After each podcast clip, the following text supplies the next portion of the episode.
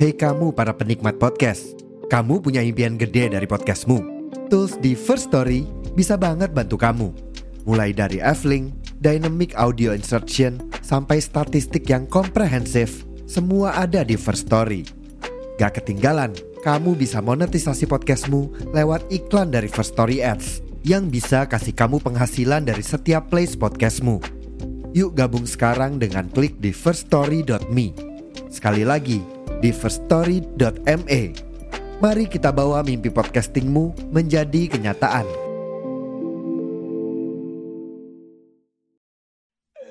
Oh god. Oh fuck. Hai guys, balik lagi sama gue Andri. Selamat datang di Lowbat Podcast. Seperti biasa, gimana hari ini? Capek ya? Sini, duduk dulu. Ambil posisi ternyaman kalian. Yang rokok, dinyalain rokoknya. Yang ngopi, dinikmati kopinya. By the way, tahu nggak sih guys, kalau selama ini gue tuh produksi Lobet Podcast pakai Anchor.fm. Karena asli, menurut gue gampang banget bikin atau rekaman podcast pakai Anchor.fm ini. Udah gratis, lengkap lagi. Mulai dari record, editing, sampai tahap distribusi ke Spotify dan beberapa platform lainnya, semua bisa dilakukan hanya dengan satu aplikasi. Buruan deh, download Anchor.fm di Play Store atau App Store dan mulai podcast kalian sendiri. Sebelum episode ini dimulai, jangan lupa untuk follow, nyalain lonceng notifikasi, dan bantu kasih bintang ya. Oke, back again with me Andri. Kali ini kita bakal ngobrol santuy nih, ngomongin Gen Z versus Gen Y terhadap mental health. Tapi tenang, kali ini gue nggak bakal sendiri karena kita kedatangan tamu spesial dari Do You See What I See. Di sini ada Mr. Popo. Halo teman-teman low bat. Oke, gimana nih persepsi Mister sebagai Gen Y terhadap Mhm. kita-kita yang Gen Z nih? Kan eh, kebanyakan Gen Y itu menganggap kalau Gen Z ini terlalu cengeng gitu, karena apa-apa dilontarkan ke media, apa-apa dilontarkan ke media. Kayak gitu tuh menurut menurut Mister kayak gimana? Iya sebelumnya mungkin karena saya juga pendengar podcast ya. Dan eh, memang eranya teman-teman Gen Z terutama ya eh, yang usianya masih kuliah, yang SMA mungkin itu ya. Hmm. Kalau kita ngomongin Gen Z ya di situ. Nah, eh sebenarnya nggak bisa stereotyping gitu ya. Semua anak Gen Z itu apa kayak misalnya wah cengeng apa segala macam yang seperti yang kita lihat di media-media saat ini beritakan ya kayak teman-teman bilang wah cengeng dan sebagainya. Tapi lebih ke eh memang lagi trennya Iya mungkin. para konten kreator terutama yang dari Gen Z ini eh, memang mengangkat tema-tema kegalauan, eh, kesedihan, apalagi namanya eh, mental Apa ya? health Mental gitu ya. health. Nah ini lebih ke ke tren kontennya sih kalau saya lihat ya, Hmm. bukan ke eh, ya manusia manusianya itu sendiri semua. Kan nggak mungkin suatu generasi itu sedih semua kan? Iya benar sih, benar dong. Atau eh, memang ngerasa wah saya depresif nih misalnya gitu. Tapi kan banyak juga gitu. eh, ada beberapa orang yang memang sebenarnya dia tuh bukan bipolar gitu. Tapi dia mengaku-ngaku kalau dia Hmm. mental judge sebagai bipolar. Mungkin ya karena itu ya, karena misalnya kita lihat ini kita lagi ngomongin podcast ya, Hmm. Eh, teman-teman yang eh, podcaster yang muda-muda kan sekarang memang ada wave-nya, ada gelombangnya di mana eh, beberapa tahun belakangan ini kan mengangkat tema-tema kesedihan tadi. Hmm. Nah, eh, bisa dibilang kayak seolah-olah, misalnya eh semakin sedih itu semakin keren atau eh, kecenderungan untuk teman-teman mengungkapkan kesedihannya lewat konten Iya sih. entah itu podcast, terus kemudian YouTube, terus TikTok mungkin benar, benar. gitu kan kayak eh kejujuran ya. Nih ngelihatnya dari sisi ketika mereka berani jujur sama apa yang mereka rasakan. Eh, sekarang kan eh, secara gender ya kita lihat Iya betul. banyak kreator-kreator laki-laki lah terutama ya yang berani mengungkapkan Isi eh, perasaannya. gue sedih, Hmm. Eh, saya tak saya sedih nih, saya merasa galau.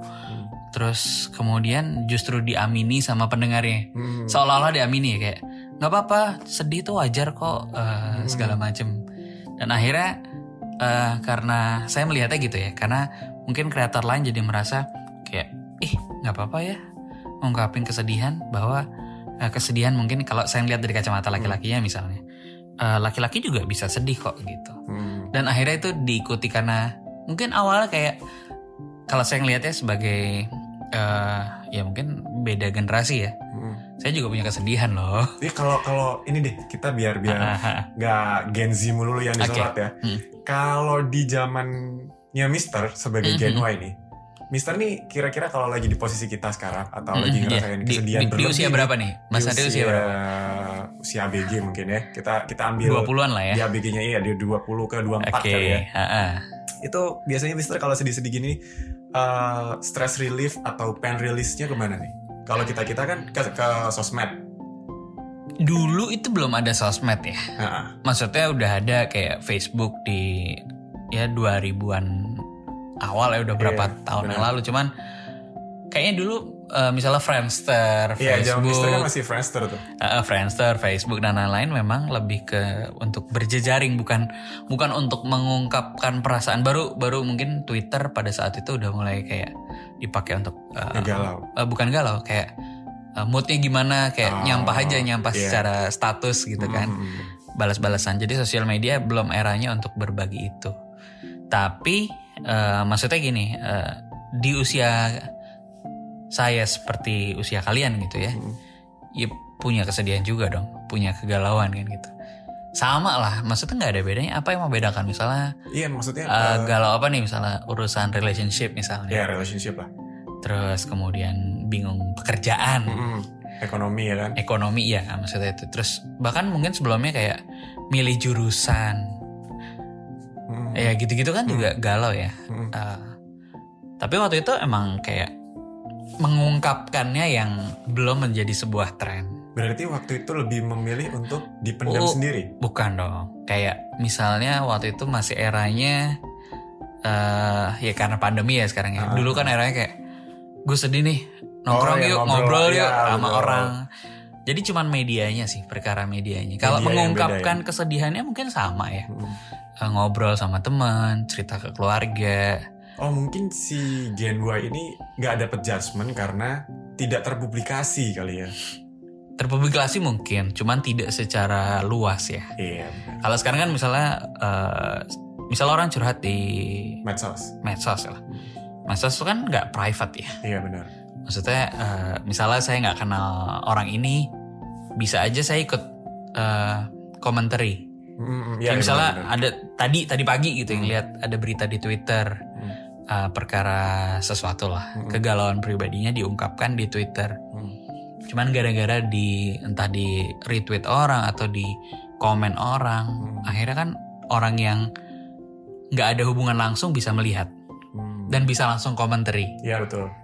jadi kesedihan yang mungkin kalau dia bagi mungkin ya wajar seperti kita dulu kayak misalnya cerita sama teman nih Iya benar. tapi bedanya ketika orang itu komentari terhadap apa yang saya rasakan secara tidak langsung langsung terbaca oleh eh, audiensnya Iya. si orang yang komen kan Mm, benar. karena ini bedanya. ranahnya ranah umum kan Ya, ranah bedanya kalau di Gen Y tidak terekam secara digital. nah betul Iya kan? Ha, Nah, kalau menurut saya nih, ini salah satu hal yang positif nih kalau menurut saya. Karena kan nggak Mm. semua orang berani mengutarakan emosinya mereka. betul betul Karena ada salah satu orang yang berani ngomong nih ke medsos. Akhirnya kan ada beberapa orang yang ada beberapa orang lain yang lihat dan merasa relate. Akhirnya, ya oh iya ya, gue juga kayak gini loh. Oh berarti gue bisa nih eh, mengalihkan stress relief gue ke sini. Itu Mm-mm. itu dengan, menurut dengan saya. membuat konten ya Iya benar. apa pun itu Apa pun itu. curhat status bikin konten dan lain Iya sebagainya benar. Apa pun itu. Kalau kalau menurut saya itu adalah salah satu hal yang positif karena dengan begitu orang-orang akan lebih apa ya terbuka untuk bersuara. Kalau Oke. menurut Mister gimana? Apakah itu hal yang Eh, lebay atau tetep kalau buat ini penilaian pribadi ya Hmm. maksudnya kan ada pu- pun saya selalu punya keresahan pribadi gitu Hmm. kan semua orang saya yakin di dunia ini semua orang punya masalah Hmm, cuman perkaranya adalah apakah ini akan di share ke public? eh, publik enggak Hmm. untuk konsumsi publik nggak? Apakah orang perlu tahu kesedihan saya? Mm-mm. Eh, kalau saya memilih untuk eh, membagikan kesedihan saya misalnya atau apa pun yang saya rasakan ke orang-orang terdekat dalam dalam konteks tidak di sosial media. Jadi kalau buat saya pribadi, ini pribadi ya, bukan Hmm. generasi ya, tidak mewakili generasi. Tapi eh, kalau saya berbagi tuh kayak lebih baik saya me- mengutarakan yang senang gitu ya. Hmm. Bukan bukan pamer lagi, deh, bukan bukan hal Ya, yang betul, pamer ya, betul, tapi lebih betul. ke Sharing Eh, good vibe lah. sharing good vibe. Ya. Meskipun nggak salah kalau buat saya pribadi ngelihat teman-teman yang uh, Gen Z tadi sebagai konten kreator uh, sangat ya tidak ada apa-apa, tidak apa-apa malah. Oke. Tapi yang tadi kan komentarnya adalah uh, ketika teman-teman yang merasa tadi si kegalauan ini atau uh, membahas masalah mental health menjadi sebuah tren. Kemudian ada tren yang baru lagi ketika mereka self diagnose misalnya. Ya betul. Atau memang sebenarnya ada penyakitnya tapi eh, merasa dibiasakan saja dan sebagainya. Nah ini yang akhirnya jadi bias kan sebenarnya. Iya sih. Tapi eh, gini deh, satu pesan dari Mister Mm-mm. mewakili Gen Y Mm-mm. buat ini, buat Gen Z. Eh, entah apa ya. Pokoknya sudut pandang Mister ke Gen Z Ha-ha. buat apa ya? Buat Konten kreatornya atau Bukan, bukan. Secara buat, umum? buat iya, iya, secara umum buat mereka-mereka yang terlalu menjadikan kesedihan mereka sebagai konsumsi publik. Oke. Eh ini beberapa tips saya tapi lebih ke teman-teman kreator ya. Oke. eh teman kreator yang terutama memang banyak membahas eh, kesedihan tadi misalnya. Karena mereka merasa ini menjadi eh, ranah yang sangat seksi ya. Saya nggak tahu dalam lingkup apa apakah ini menjadi ke kegemaran mereka berani mengutarakan dan akhirnya banyak followers dan lain sebagainya. Malah saya men-encourage mereka gitu. Kenapa nggak berbagi senangnya juga mungkin marahnya juga terus kemudian mood-mood yang lain lah Ya, benar, istilahnya benar. Selain istilahnya kesedihan kan, ya. kan kesedihan kan nggak maksudnya sedih kan nggak 24 jam kali 7 kali 12 bulan gitu kan Iya benar. maksudnya di antara sedih itu pun selalu diselingi dengan kebahagiaan kesenangan kemarahan Mm. ya ketimbang hanya Berbagi Rasa. kesedihan. rasa itunya saja yang dibagikan kenapa tidak seluruh perasaan yang dibagikan artinya ya orang punya dinamika hidup kan Iya benar. jadi jadi lebih komplit kalau Iya. kita menerima tuh wah ternyata bisa sedih juga ternyata bisa happy juga jadi eh, nggak melulu yang ke kedepresian Mm, mm, kegalauan gitu gitu ya. ini, ini maksudnya Iya. pandangan pribadi ya Mm, mm, mm. gitu aja sih Oke. Eh, kalau menurut saya sih, ini ini bahas yang tadi ya as a content creator ya. ya ya Kalau saya sendiri kan eh, bisa dibilang content creator yang memang topiknya kebanyakan ke situ ya. Mm-mm. Maksudnya ke kesedihan, depresi dan Iya. lain-lain itu. Kalau saya itu mikirnya ya, karena gini, nggak semua orang, nggak semua manusia itu memiliki kemampuan untuk mengutarakan isi hatinya. Jadi kita Betul. mewakili mereka sebagai representatifnya. oke Jadi sebisa mungkin kita mewakili mereka untuk mengeluarkan emosi itu dan ya syukur puji Tuhan alhamdulillah ternyata mereka merasa terrepres- eh, terrepresentatif dengan itu. Kayak gitu. oke Jadi sebenarnya cuma ini apa namanya? Pengen pengen apa ya? Nolong aja sih buat teman-teman yang sebenarnya nggak bisa ngomong kayak gitu sih. Itu Mm-mm. aja.